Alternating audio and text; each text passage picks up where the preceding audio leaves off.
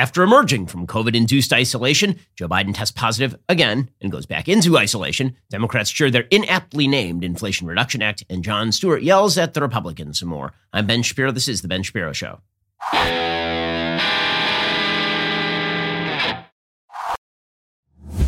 The Ben Shapiro Show is sponsored by ExpressVPN. Protect your online data the way that I do today at expressvpn.com slash Ben. Well, speaking of ExpressVPN, what if there was someone out there who kept a log of all the things you did every single minute of the day, kept track of you all the time?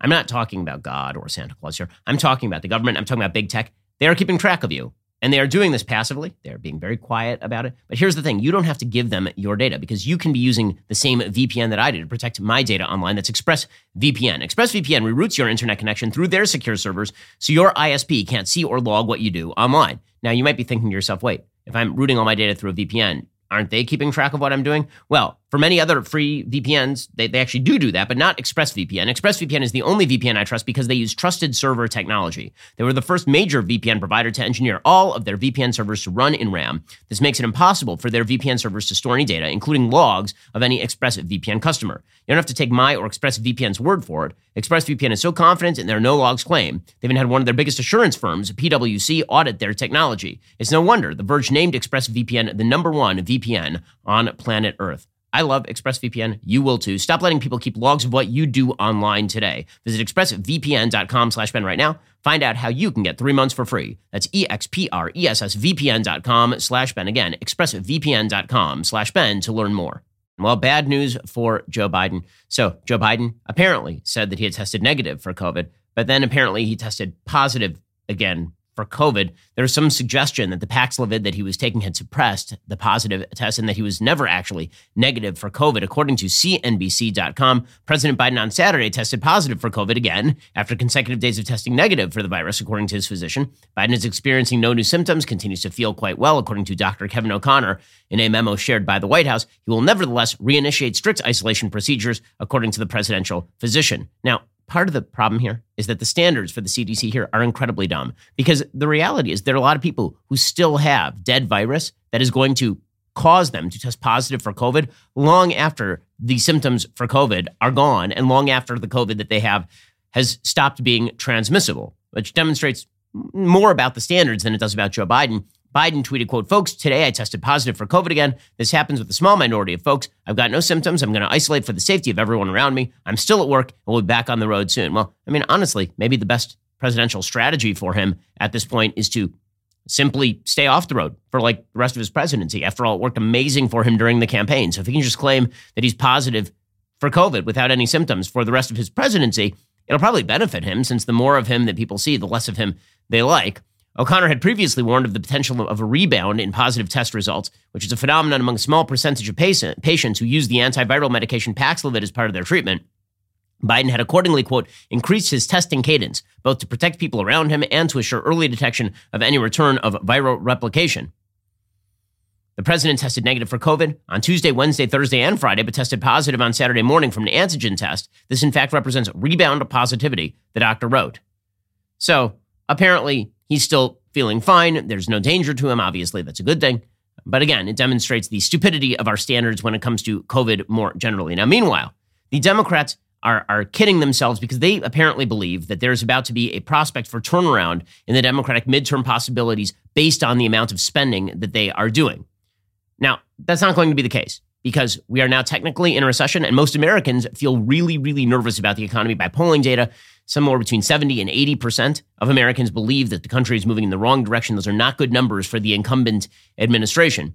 So they have a two pronged strategy. One is happy talk your way through the recession. And the second is spend a lot more money, which is kind of an amazing thing.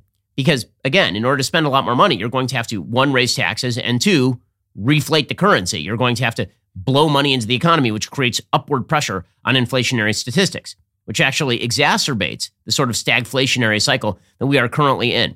Well, part number one is taken care of by the media, who are going to continue to maintain that the economy is doing gangbusters business. Paul Krugman, who's been wrong about every economic issue for the last 20 years, eh, he was on with Brian Stelter on CNN. He maintains not only is there no recession, but even if there were a recession, it wouldn't matter. None of the usual criteria that real experts use says that we're in a recession right now.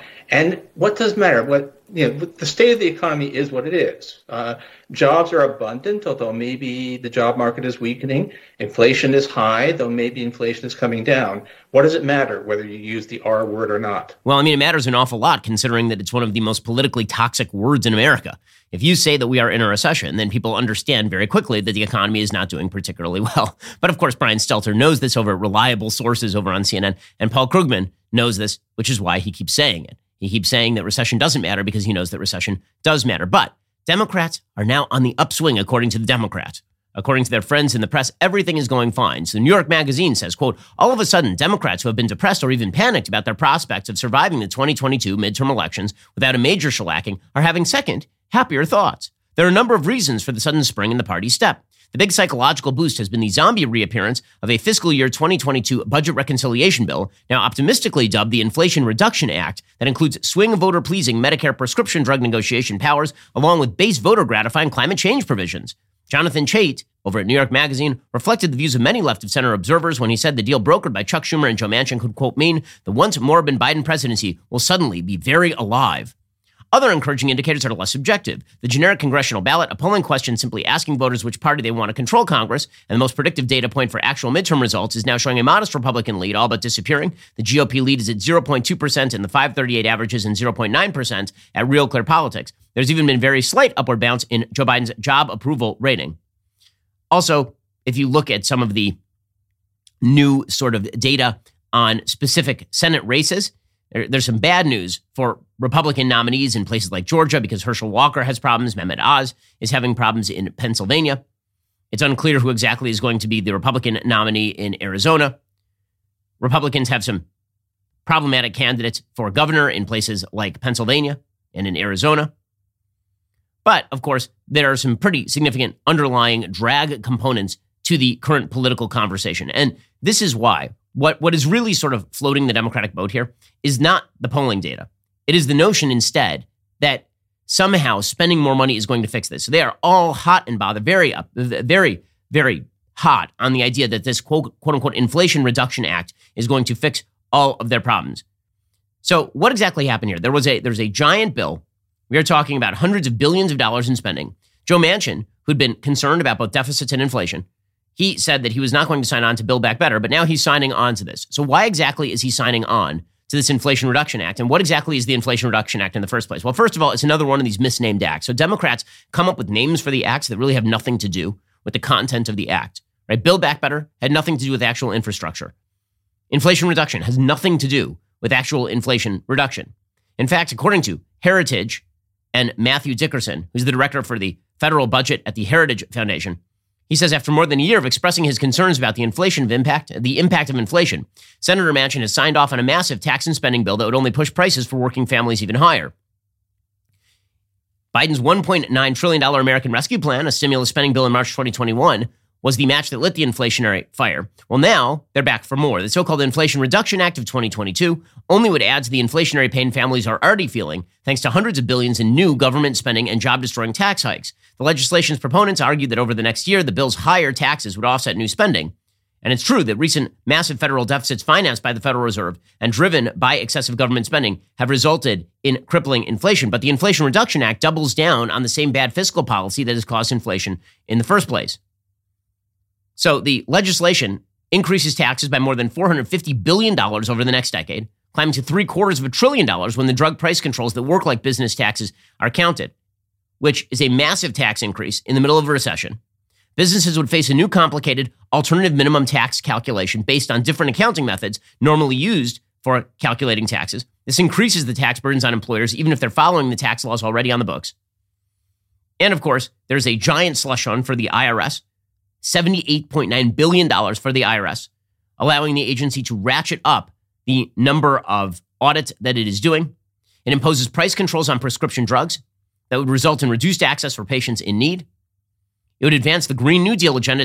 It spends an astonishing $369 billion in the name of, quote, decarbonizing all sectors of the economy. All of this on the heels of the Senate passing that $280 billion corporate welfare bill. Right? That was the bill that included some money for, for example, ramping up production of microchips, but included hundreds of billions of dollars for other stuff. And this is, I think, the essence of what Democrats are doing right now. They're just spending extraordinary oodles of money right now under the bizarre notion that this is going to drive down inflation, which of course it isn't. Now, the real question here is why Joe Manchin is signing on to all of it. Because, of course, again, Joe Manchin has made his bones right now by basically standing up to the Biden administration on things like Build Back Better. So Joe Manchin is moving along with this, which does raise the question as to what exactly Joe Manchin is getting out of all of this? Well, here is the thing. When it comes to your own business, you need to be getting the most out of your business. And this is why you need Podium. So, if you know anybody who owns a small business, you know the past couple of years have been really, really rough whether it is supply chain issues or labor shortages, or whether it's just the simple fact that for a while demand was down. Well, now is the time for your business to recover and recover strong. And this is why you need the best marketing tool available. I'm talking about the power of text. This is what Podium does for you. From healthcare providers to plumbers, over 100,000 businesses are texting with customers through Podium. Customers love the convenience, businesses love the results. One car dealer sold a $50,000 truck in just four text messages. A jeweler sold a $5,000 ring and coordinated curbside pickup all through text. With Podium's all in one inbox, you can do even more than just chat. You can get online reviews by sending an easy to use link or collect payments from anywhere. You can send marketing campaigns that actually get a response. You know, if a business cold calls me, the chances that I pick up are really, really low. But if I get a text from a business, particularly one that I'm working with, I'm going to read it. See how Podium can grow your business today. Watch a demo at podium.com slash Shapiro. That is podium.com slash Shapiro. Podium, let's grow. So what exactly did Joe Manchin get? According to the Wall Street Journal, Joe Manchin says that Democrats are, quote, committed to advancing a suite of common sense permitting reforms this fall that will ensure all energy infrastructure from transmission to pipelines and export facilities can be efficiently and responsibly built. Meaning he's hoping that there will be some pork that comes home to West Virginia. But as the Wall Street Journal editorial board says, big if true, that promise to Mr. Manchin is going to cost Americans $433 billion in spending and $327 billion in taxes. The country does need streamlined permitting for building of all kinds, energy included. But nobody outside the negotiating room seems to know what specific reforms are in play, and Manchin isn't saying. The Biden administration has already been making it worse in terms of environmental review to, to get new pipelines done, for example. Mr. Manchin is out on a political limb. The permitting reform isn't a budget item, so it can't be wrapped into a tax and spend deal, which Democrats intend to pass with this 51 votes under reconciliation. Schumer says he wants to get that done before the August recess, at which point Manchin is at Pelosi's mercy. Why sign up for a $433 billion bill today when the permitting details aren't written down on a public sheet of paper? What if Pelosi just kills the bill on permitting immediately after Joe Manchin signs off on this $433 billion bill? Well, Joe Manchin, for his part, seems like um, he's been suckered into this thing. He's out there saying this bill is nonpartisan. It, of course, is not nonpartisan. There's not a single Republican vote for it in the Senate, like zero. Here is Joe Manchin on the Sunday shows. For eight months, we worked on it. I couldn't get there with Build Back Better. It was $3.5 trillion of spending. And this is a, taking $3.5 trillion of spending down to $400 billion of investment that's definitely going to make a difference in America and everybody's pocketbook. It's not a Democrat bill. It's not a Republican bill. It's definitely not a green bill. This is a red, white, and blue bill. It's great for America. Uh, no, actually, it is a green bill. I mean, it specifically says in there it's dedicating hundreds of billions of dollars to Green New Deal subsidy stuff. It raises taxes. Everybody outside of the like lowest earning Americans, people who earn lower than $30,000 a year, is going to see some tax increase under this bill, according to the Joint Committee on Taxation. Joe Manchin, however, he's saying, you know, there's nothing inflammatory. There's no, there's no, so why are you signing on? So why are you signing on? Well, the answer, I think, is twofold. One, Joe Manchin has been getting extraordinary pressure from Democrats. He, he has been battered about the ears by the entire media chatter in class for nigh on two years at this point, and apparently he can only stand up for so long. And the other is again, he is hoping he'll be able to go back to West Virginia and say that they spent a bunch of money on my priorities. But again, the the priorities that he thinks he is getting some sort of deal for may never materialize. Nonetheless, Manchin was out there doing his job on the Sunday shows, trying to prop up Joe Biden's agenda. He says there's nothing inflammatory in this bill. Inflation is the greatest is the greatest challenge we have in our country right now and around uh, in my state and around the country. So that's what we're fighting. And we started talking again. We got the bill down to where there's nothing inflammatory in this bill, even though there's some uh, naysayers. I'm sure you won't always hear that, but there is nothing in that. We're paying down debt, $300 billion. We're increasing production as far as if you want to get the gasoline prices down, produce more energy and produce it here in America. That's what we're doing. The stuff that he is saying is not in the bill. Okay, the, the, this notion that there's going to be a wild energy increase based on this bill is just nonsense. Spending $433 billion does not bring down inflation. It ramps up inflation. It is more dollars being pumped into the economy at the expense of less supply. So, no, none of this is true. Manchin then was out there praising Joe Biden. He says Joe Biden deserves credit if this giant bill passes. What role did President Biden play in these negotiations? Does he deserve any credit for this bill? You don't do a bill this this magnitude and this size without the president knowing what's going on, the president being involved in to a certain extent, but also giving approval. And that's what President Biden did, and I'm forever grateful that we have an agreement and uh, and a piece of legislation that's going to be really, I think, changing the whole landscape of America. Okay, finally, Joe Manchin tried to buy it back a little bit. He was asked repeatedly if he wanted Democrats to win the midterms. And he was like, oh, I don't know so much about that. He's trying to walk this middle line. But the problem is, once you sign on to this bill, you are now responsible for all the fallout of the bill, Senator Manchin. Do you hope Democrats keep control of the House and Senate? I think people are sick and tired of politics, Chuck. I really do. I think they're sick and tired of Democrats and Republicans fighting and feuding and holding pieces of legislation hostage because they didn't get what they wanted or something or someone might get credit for something. Why don't we start doing something for our country? Why don't we just say, this is good for America? I've always said the best politics is good government. Do something good, Chuck. But I, am not going to predict what's going to happen. I'm not asking you to I predict. just want to make sure we do something good. And this is. What result do you want? do you want the Democrats to keep control of the United States Senate and the House of Representatives? Oh, I love. Uh, you know, I'm not making those choices or de- decisions on that. I'm going to work with whatever I have. I've always said that. So Manchin deliberately trying not to say that he wants the Democrats to hold the Senate because it might remind his voters that he is in fact a Democrat in one of the reddest states in America. Well, Democrats aren't stopping their spending at Joe Manchin. They're also going to be raising spending in as many areas as they possibly can. We'll get to that in a moment. First, let's talk about how you make your business better. So during the summer, if you're like me, you might be spending some time on the road, and that means you really count on the best employees in the biz. I got some of my employees traveling with me. I've got Brandon and Colton and Kelly and Fabi. They all came with me over here to Jerusalem. We found a lot of those employees through ZipRecruiter. You can do the same. This is why you need ZipRecruiter to find great candidates. They do the work for you. And now you can try it for free at ziprecruiter.com slash dailywire. ZipRecruiter uses its powerful technology to find and match the right candidates up with your job. You can easily review these recommended candidates and invite your top choices to apply. Additionally, ZipRecruiter has a complete suite of tools that makes it easy to filter, review, and rate your candidates. Four out of five employers who post on ZipRecruiter ZipRecruiter get a quality candidate within day one. No wonder ZipRecruiter is the number one rated hiring site based on G2 satisfaction ratings as of January 1, 2022. So it's time to soak up all that summer has to offer and let ZipRecruiter do the hard work for you. Ready for the URL? Here it comes, ziprecruiter.com slash dailywire. That's ziprecruiter.com slash D-A-I-L-Y-W-I-R-E. ZipRecruiter is indeed the smartest way to hire.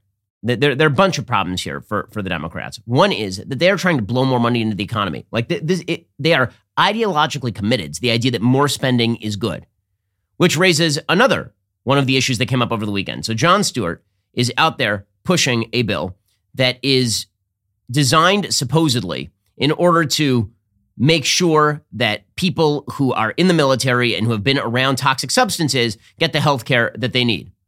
And that is supposedly what this bill is about. I say supposedly because that's what the bill is about, but the Democrats also added a massive budget gimmick that essentially adds $400 billion in spending to the bill. They just added it right on top.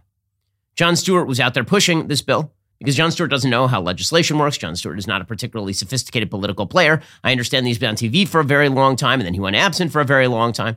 But Jon Stewart is essentially like any other Hollywood activist. He reads the top line of articles and never reads to about paragraph four. Well, here's what happened with this bill. So there was a bill, and the bill included a bunch of healthcare provisions to help U.S. military veterans who had been stationed around burn pits, which are pits that are essentially dug to dispose of waste at military sites. And the smoke has been seen to cause long term respiratory illness in many of the exposed soldiers. So there was a bill to pay for their health care. The problem is that what Democrats then did is Democrats took a bunch of money in the bill and that money had been labeled as discretionary spending they were adding on top, and they shifted it over to what's called mandatory spending. Now, when they did that, which means that under all circumstances, government shutdown, whatever, under mandatory spending, the money must be spent. That didn't take the amount of money, let's say it was $400 billion. It didn't take it from discretionary, discretionary to mandatory, and then the $400 billion in discretionary spending just disappeared. All that did was it freed up $400 billion in discretionary spending. So that $400 billion slot still holds, it's still there. So through a budgetary gimmick, basically Democrats took the discretionary spending, they said that we will call it mandatory. That didn't make the $400 billion that was discretionary, like in a big bag, shift over to the mandatory category, all it did was it added $400 billion in discretionary spending. It just meant that the $400 billion that had already been allocated now moves into the mandatory. But there's now a big $400 billion bag of cash that is out there under this bill. So Pat Toomey, who's a Republican from Pennsylvania, he opposed the bill. And this caused Jon Stewart to rail against Pat Toomey. Because again, he doesn't care how much the government spends. Democrats don't care how much. The, the, the, real question here is why Democrats did this gimmick in the first place. Why are Democrats trying to add $400 billion in slush fund spending to a bill that was designed to protect the health care of military veterans? Like every Republican has signed on to the idea of this bill basically without any sort of magical budget gimmick. Democrats add the budget gimmick, suddenly a bunch of Republicans drop off. It's not a coincidence. It's not because Republicans are desperate for a headline that says they oppose military veterans or something. It's because Democrats are screwing around the budget. But Jon Stewart doesn't care about that. And so he's just railing against Republicans. America's heroes who fought in our wars outside sweating their off with oxygen, battling all kinds of ailments, while these sit in the air conditioning, walled off from any of it. And Toomey doesn't care. He's not coming back. He's retired. God knows what pot of gold he steps into after this. This is corruption at its finest. Okay, it's not corruption at its finest. It's not corrupt at all. In fact, corruption is when you stack a bunch of unrelated spending on top of a bill to protect military veterans. So Pat Toomey, for his part, he slapped back at Jon Stewart and basically said he's a pseudo celebrity idiot. This is the oldest trick in Washington. Uh, people take a sympathetic group of Americans, and it could be children with an illness, it could be victims of crime, it could be veterans who've been exposed to toxic chemicals, craft a bill to address their problems, and then sneak in something completely unrelated that they know could never pass on its own and dare Republicans to do anything about it because they know they'll unleash their allies in the media and maybe a, a pseudo celebrity to make up false accusations to try to get us to just swallow what shouldn't be there. What I'm trying to do is change a government accounting methodology that is designed to allow our Democratic colleagues to go on an unrelated $400 billion spending spree that has nothing to do with veterans and that won't be in the veteran space. Okay, Toomey is, of course, exactly correct about this. But the media and the Democrats are interested in two things. One, trying to portray Republicans as evil and terrible. I mean, you're fighting the Inflation Reduction Act, that must mean that you're in favor of inflation. If you're fighting this bill because you don't like the unrelated spending, it must be because you hate veterans. So that is game number one. And then game number two is that they actually like the spending, right? They love the spending. They want more spending. So the media are focused in right now on the magic of Jon Stewart. I mean, amazingly enough, John Karl was asking Jon Stewart if he wants to run for president or any other office based on this. Democrats are so upset with Joe Biden that they're now talking about dragging out geriatric comedians who used to be relevant when I was a teenager to, to try and run for president. Here's John Karl trying to uh, trying to get Jon Stewart to commit to running for president. We have got some precedent now. There's a, there's a guy in Ukraine uh, who's a comedian who had a, a very popular show, uh, uh, who's now uh, a president of Ukraine. Some people think he's a, he's a very good president. Uh, is there any chance you run for office? I mean, you know, any office at all? There, there's a chance that when I go down, I'm going to come back down there to Washington. Yeah. And I'm going to join my brothers and sisters on the Capitol steps who have been sleeping out on Firewatch, Rosie Torres of Burn Pits 360, Tim Jensen of Grunt Style, and anyone else who wants to go down there and join them on the Capitol steps. And I will join them and we will stay there until the United States government does the right thing by the men and women who fought to protect it. So that's not a no, by the way. Well, Jon Stewart, contra public opinion, is not a truth teller, but here is a harsh truth for a lot of men out there. ED is actually really, really common. In fact, 52% of dudes aged 40 to 70 experience some form of erectile dysfunction. Well, here's the good news. You can get that solved. Go to getroman.com slash Ben right now. You can speak to a U.S. licensed healthcare professional about erectile dysfunction and get 15 bucks off your very first month of treatment. The benefits of ED treatment can help you reconnect with your spouse. Roman Ready is confidence personified. It means your biology is working the way that it is supposed to. It's system, completely confidential, totally discreet, no big logos or labels on the packages. With Roman, you get a free online evaluation and ongoing care for erectile dysfunction, all from the comfort and privacy of your own home. A U.S. licensed healthcare professional will work with you to find the best treatment plan. If medication is appropriate, it'll ship to you free with two day shipping. The whole process is straightforward, convenient, and discreet. Getting started is super simple. Just go to getroman.com slash Ben, complete an online visit today. Take care of your ED without leaving your home. You can complete that online visit, connect with a U.S. licensed healthcare professional, and get the problem fixed. Go to getroman.com slash Ben today. If you're prescribed, get 15 bucks off your first month of ED treatment. Make sure you're ready to have the confidence and control you need this summer. Roman Ready. Politico put out a piece about four weeks ago in which they suggested that Tucker Carlson, if he runs for president, which is unlikely, then Jon Stewart should run for president. There's a piece by Juliana Glover, the CEO of Ridgely Walsh, a public affairs advisory firm. So in Politico, she was saying that Jon Stewart should run for president because, of course, this is the way that Democrats like to do politics. The way Democrats like to do politics, apparently, is to trot out a bunch of slogans without any actual backing. And then if you oppose the slogan, then this means that you are a bad person. And so Jon Stewart is sort of their ideal candidate. And this raises, in general, the sort of way that, the Democrats have been doing politics for quite a while. The fact that Jon Stewart is sort of a beloved figure on the left demonstrates how corrupt our politics is. Well, what's kind of amazing is that our politics has all basically become Jon Stewart writ, large. So you remember Jon Stewart in the early 2000s, he had, a show on Comedy Central, it was a very popular show, in which essentially his editors were the show. His editors, they would play a clip and he would make a funny face into the camera and everybody would laugh like trained seals. And then he would smirk and people would laugh some more and then they'd play the next clip. That was essentially the Comedy Central show. Well, there was a point during his career, it was a very famous point during his career, when he went on Crossfire. Crossfire was a show on CNN for those who are less than 20 years old. Crossfire was a show on CNN in which Tucker Carlson, in his much younger iteration, faced off with Paul Begala and they would debate issues. This is when people like Tucker Carlson were still allowed on CNN. And it was kind of an interesting show. It was basically a Republican and a Democrat discussing the issues in a sort of fascinating way. And Jon Stewart decided this was really bad. So he went on Crossfire with Carlson and Begala, and then he chided them. He said, You're what's wrong with politics. Here's what that sounded like. I made a special effort to come on the show today because I have uh, privately, amongst my friends, and also in occasional newspapers and television shows, mentioned uh, this show as being uh, uh bad. and, and, and I wanted to, I felt that that wasn't fair, and I should come here and, and tell you that I don't, it's not so much that it's bad as it's hurting America. So I, I wanted to but come here today defense, let me, and say, wait, wait, I just, no, let me, here, here, here's just one, what I wanted to tell you guys. Yeah. Stop. stop, stop, stop, stop hurting America. Okay. Okay, so it was hurting America for people to discuss the issues. Instead, what you needed was a comedian like Jon Stewart to scoff at headlines. And this is how you end up with the politics, where Jon Stewart goes out there and suggests that uh, Republicans want to kill military veterans because Democrats want to shell out $400 billion in extra spending under the table.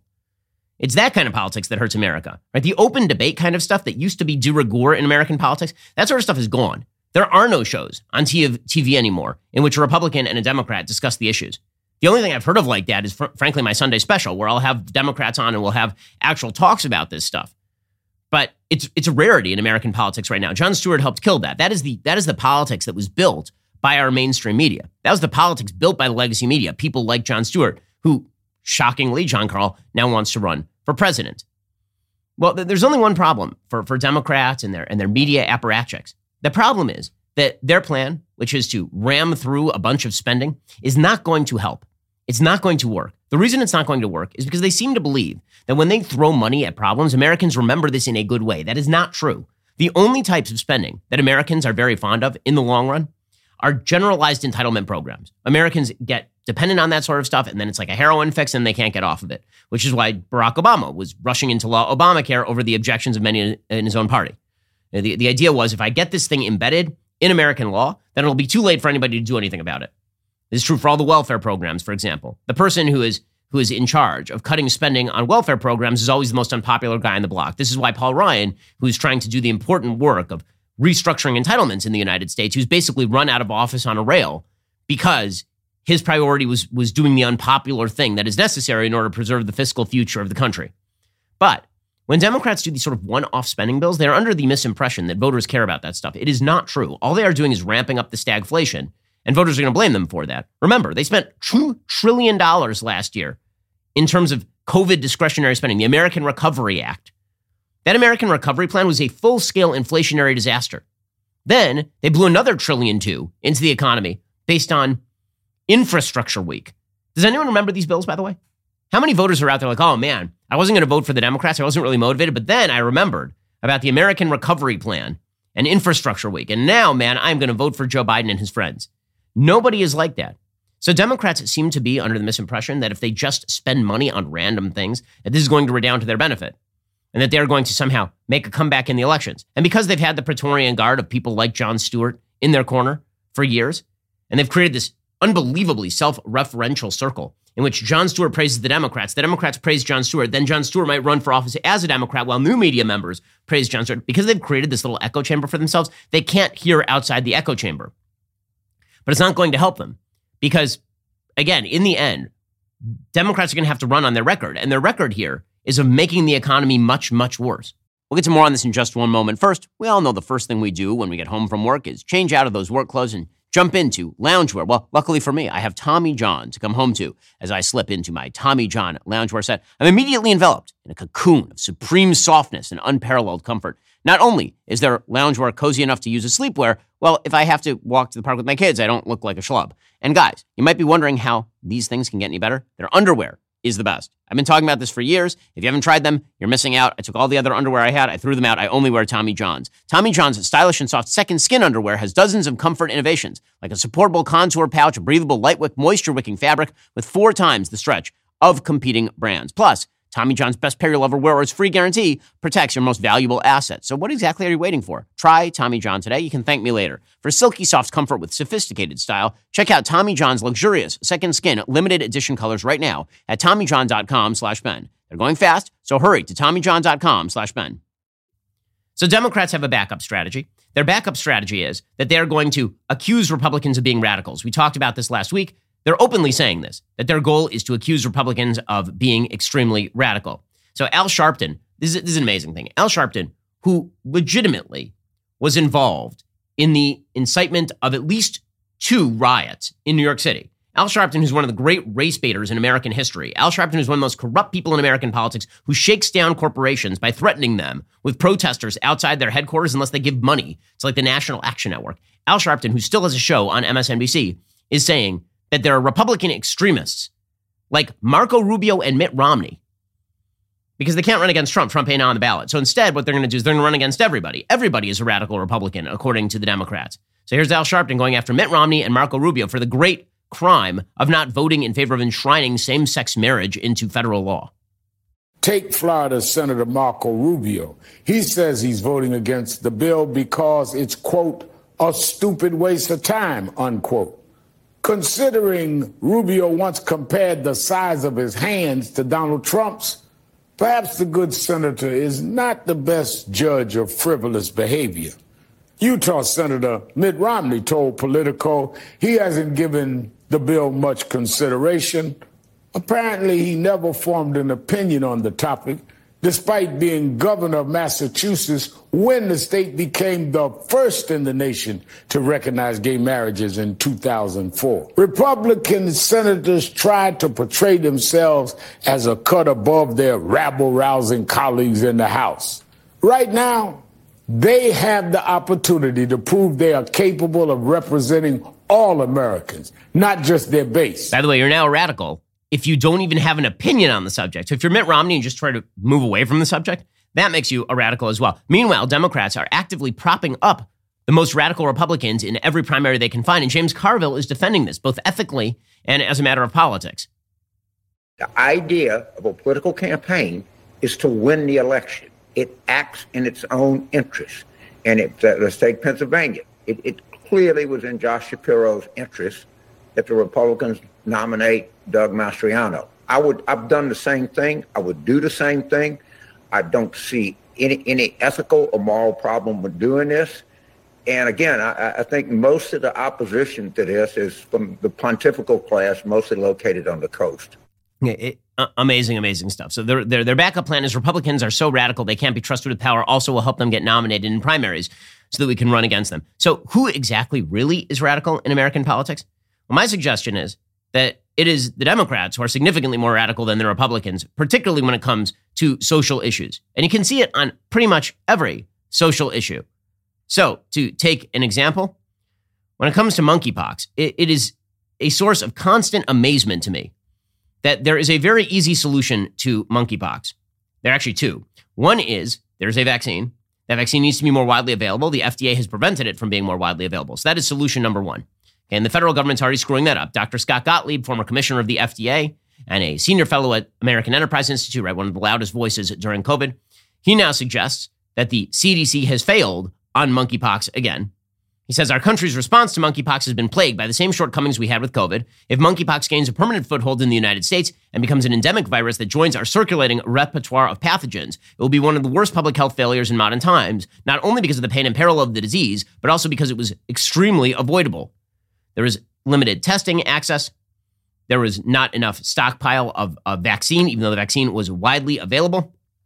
Okay, but that's really not the the the most extreme response to monkeypox. The most extreme response to monkeypox continues to be the complete unwillingness of anyone in the media chattering class or in the Democratic Party to simply say, stop having gay orgies. I understand that this is unpopular with a particular segment of the Democratic base, but you guys literally advocated for the shutdown of all of American life, all of it.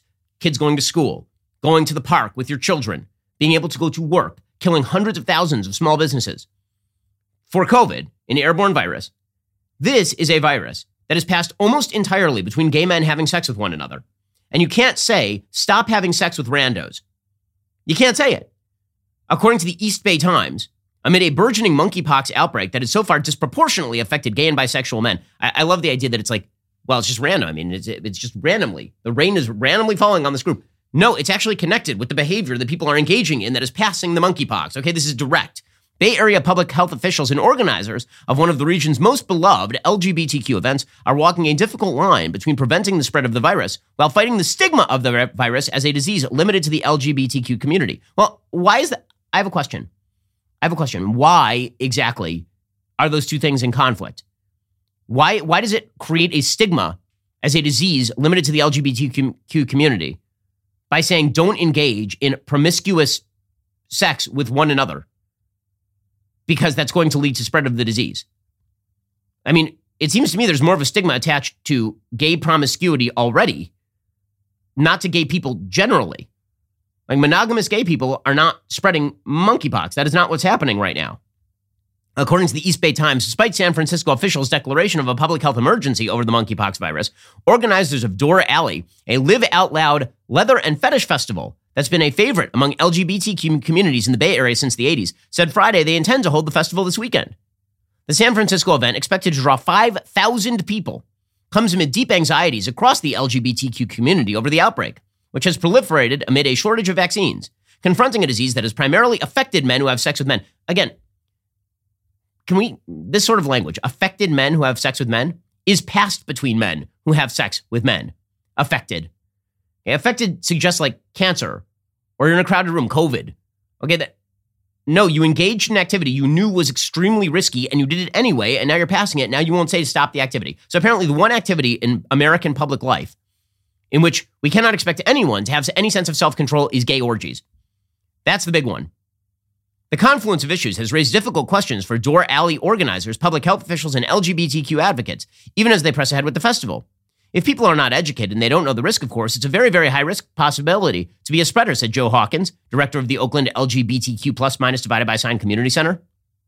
But his organization has made a point not to dissuade people from attending the party. You can tell people do not do this. And I just think that here in this country, people have a problem with that, he said.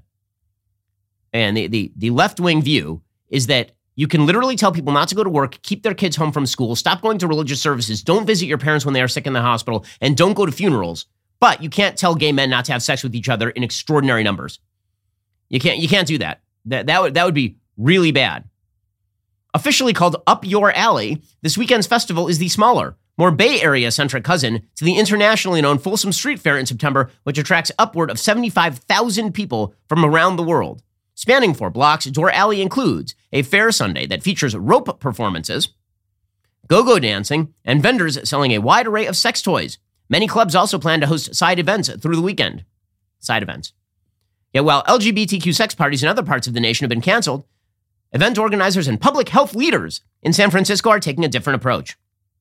The San Francisco AIDS Foundation has actively encouraged people to attend the event, while also listing safety advice on its website for prospective attendees, including sticking to less crowded areas and attending fewer events that feature skin to skin contact. There's never been a better time to dress from top to bottom in latex or leather, the organization said. Keeping your skin covered is a surefire way to prevent exposures to monkeypox. I mean, there's there are a few other ways, actually, as it turns out. But again, we're not allowed to, to say any of this because the Democratic Party has decided that certain activities are not only are not only requiring of tolerance, they are active goods. And these are the people who are the non-extremists. It's the Republicans who are extreme because Marco Rubio and Mitt Romney aren't going to vote in favor of a bill that essentially mandates same-sex marriage as the law of the land. That's really extreme. Not extreme is actively advocating that people go to giant sex festivals in the middle of a monkeypox outbreak. That is, that is the not extreme. Well, Democratic radicalism does not stop with, you know, promoting sex festivals in the middle of a monkeypox outbreak. Uh, there are other radical social policies this administration also enjoys. We'll get to that in a moment. First, you may have noticed that there has been a spike in crime in America's major cities over the past couple of years. Now, we've seen and talked on the show about the idea that good guys with guns help stop bad guys with guns. And many times when that happens, those people become heroes. Sometimes, however, they get prosecuted because here is the thing Using a gun is a really complex process. It's not enough to legally and safely own a firearm to protect your family. If you want to protect yourself and your loved ones, you have to be prepared for the mental, physical, and legal ramifications of self defense, which is why I'm a member of the U.S. Concealed Carry Association, and you should be too. Right now, the USCCA is giving away a free concealed carry and family defense guide and a chance to win a thousand bucks to buy a firearm to protect yourself and your family. 100% free. Just text Ben to 87222. In this 58 page defense guide, you'll learn how to detect attackers before they see you, what the USCCA has learned about school shootings, equipment and training basics. You'll learn about the law and justice systems and how to responsibly own and store a gun, particularly if you have small kids the way that I do. Text Ben to 87222 for instant access to this free guide. Enter for the chance to win a thousand bucks to put toward a firearm to protect your family. Text Ben to 87222 right now to get started. All right, folks. Meanwhile, Harry's Razor used to advertise on our shows, right? You know this, right? You remember. Well, one time, one of our hosts, who shall remain nameless, Michael Mills, he said that men are not girls and girls are not boys, etc. Well, this made Harry's really mad because one follower with like two Twitter followers actually tweeted at Harry's, and Harry's like, I will pull our large advertising contract over this. Well, we did what anyone naturally would do. We launched our own razor company. It's called Jeremy's Razors, the greatest razors known to man. Every Jeremy's Razors kit comes with a premium razor, two sets of blades, shaving cream, aftershave balm. It's a beautiful thing to behold. And here's the thing you know that your money isn't going to people who hate your guts. Instead, give your money to us. Go to IHateHarrys.com. Get your Jeremy's razors today. There's a reason over 70,000 kits have already shipped. So join us at IHateHarrys.com. Get your Jeremy's razors right now. You're listening to the largest, fastest growing conservative podcast and radio show in the nation.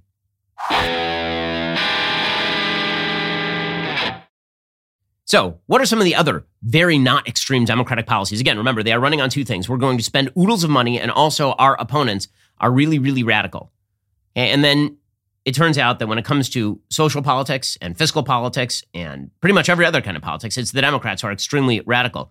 Well, among the quote unquote non radical Democratic policies are a cram down from the federal government in the form of Title IX that would vastly expand Title IX to include sexual and gender identity. Okay, well, so the idea here is that according to the Biden administration, they're going to use Title IX, which is designed to protect women, right? It's like women's sports, it's, it's against sexual discrimination, and it's meant to prevent discrimination against, you know, a class of people known as biological women.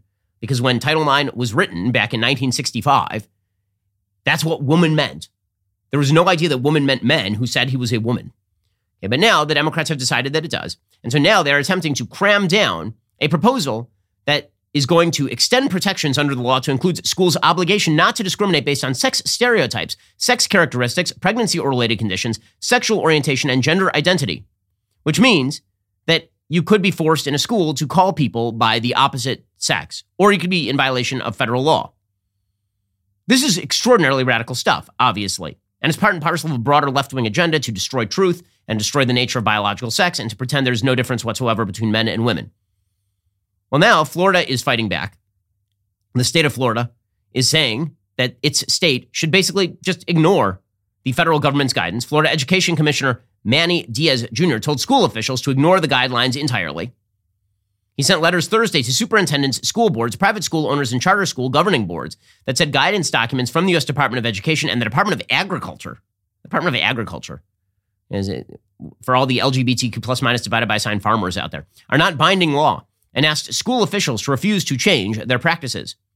The U.S. Department of Agriculture, which is involved in things like school lunch programs, similarly announced in May it would begin interpreting Title IX to include discrimination based on sexual orientation and gender identity. So the idea is that if your local school does not call boys girls and girls boys and facilitate social transitioning, then they will deny school lunches to the other kids. Diaz said, quote, specifically, for example, nothing in these guidance documents requires you to give biological males who identify as female access to female bathrooms, locker rooms, or dorms, to assign biological males who identify as female to female rooms on school field trips, or to allow biological males who identify as female to compete on female sports teams. But in a news release last month, the U.S. Department of Education Secretary Miguel Cardona said the guidelines in part will, quote, ensure all our nation's students, no matter where they live, who they are, or whom they love, can learn, grow, and thrive in school. According to Governor DeSantis, appearing in, in Tampa over the weekend, he said, basically, this would be for elementary school kids where they're instructed to tell them, well, you may have been born a boy. That may have been what you said, but maybe you're really a girl. That's wrong. That has no place in school. That's happening in our country. Anyone that tells you it's not happening is lying to you. And of course, DeSantis is exactly right. Now, the left is scared of DeSantis because the idea is DeSantis is the quote unquote extremist. What exactly makes Ron DeSantis so extreme? Well, one of the things that makes him so extreme, according to Democrats, is that he says that he is going to sue a bar that hosts drag shows with kids which um, sounds correct to me. It seems like child endangerment to me to bring children to shows where men dress as women and gyrate around in sexualized fashion. That does not seem like raising a child in a healthy fashion. DeSantis said it used to be people have different views about what they want to do as adults, but it used to be kids are off limits. No one wanted to bring the kids into any of this stuff. We've got to get back to that. Florida is attempting to revoke the liquor license at R House, a Miami area bar. A complaint details numerous incidents in which children were allegedly exposed to explicit sexual content there with the full knowledge of the bar. In one instance, a male dancer wearing a G string stuffed with dollar bills with his buttocks fully exposed, paraded a young girl aged three to five through the restaurant while holding her hand, according to the complaint. In another instance, a presumably male dancer gyrated and pole danced in revealing women's clothing while waving dollar bills. R House was not only aware it, that, that kids may have been present, present during such performances, it also offered a children's menu for kids 12 and under. So who's the extremist here? Who, who's really, really extreme? Is it Ron DeSantis? Or is it people like AOC who's going on national television talking about how men who dress up as women and gyrate around on television are actually the greatest among us? Here was AOC over the weekend. The people who change what people think are artists and drag queens. And let's not forget who threw that first brick at Stonewall. Yes. You know, that is what led to us passing the Equality Act in the House in this term, marriage equality. It starts with you. I mean, you're patriots. You are.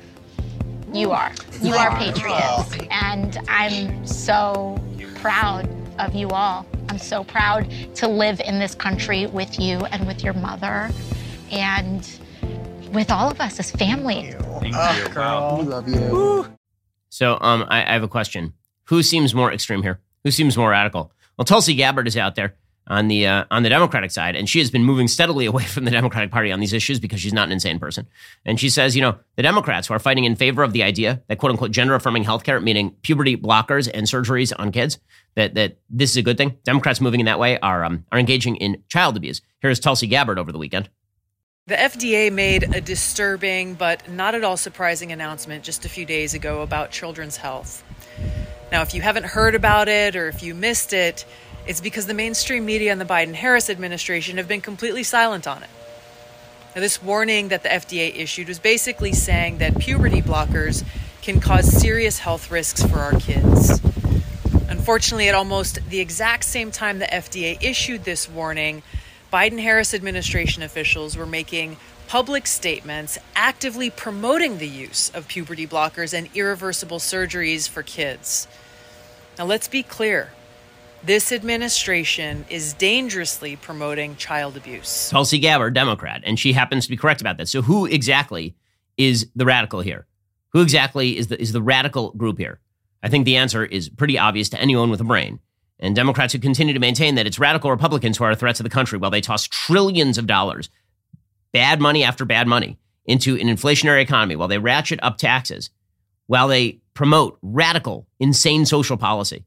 It seems pretty obvious to Americans which way this is going to go, which is why no matter the Democrats are now proclaiming their newfound enthusiasm for 2022, things are going to go a lot worse than they think they're going to go in November. Well, we'll be back here later today with additional content. In the meantime, go check out the Michael Knowles Show that's available right now at dailywireplus.com. I'm Ben Shapiro. This is The Ben Shapiro Show.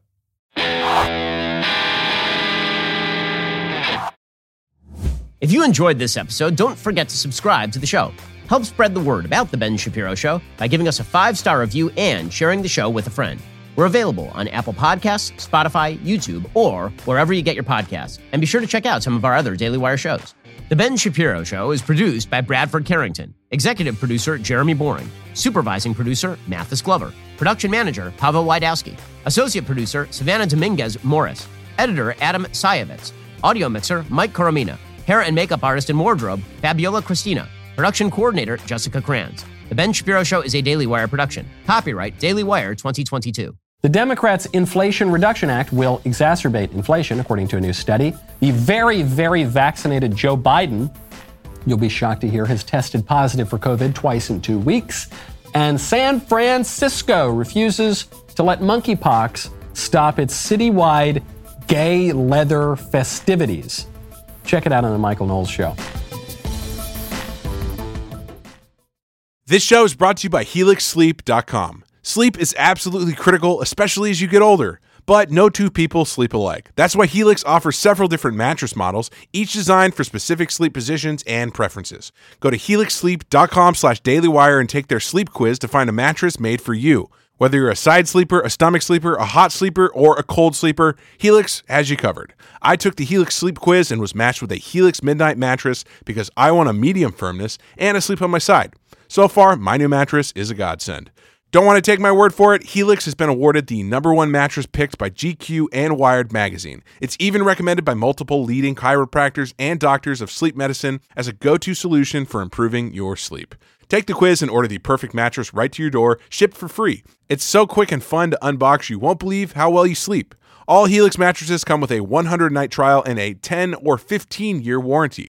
Helix even offers financing options and flexible payment plans. A great night's sleep is just a few clicks away. Helix is offering 20% off all mattress orders and two free pillows for our listeners. Go to helixsleep.com slash dailywire and use code HelixPartner20. That's helixsleep.com slash dailywire code HelixPartner20.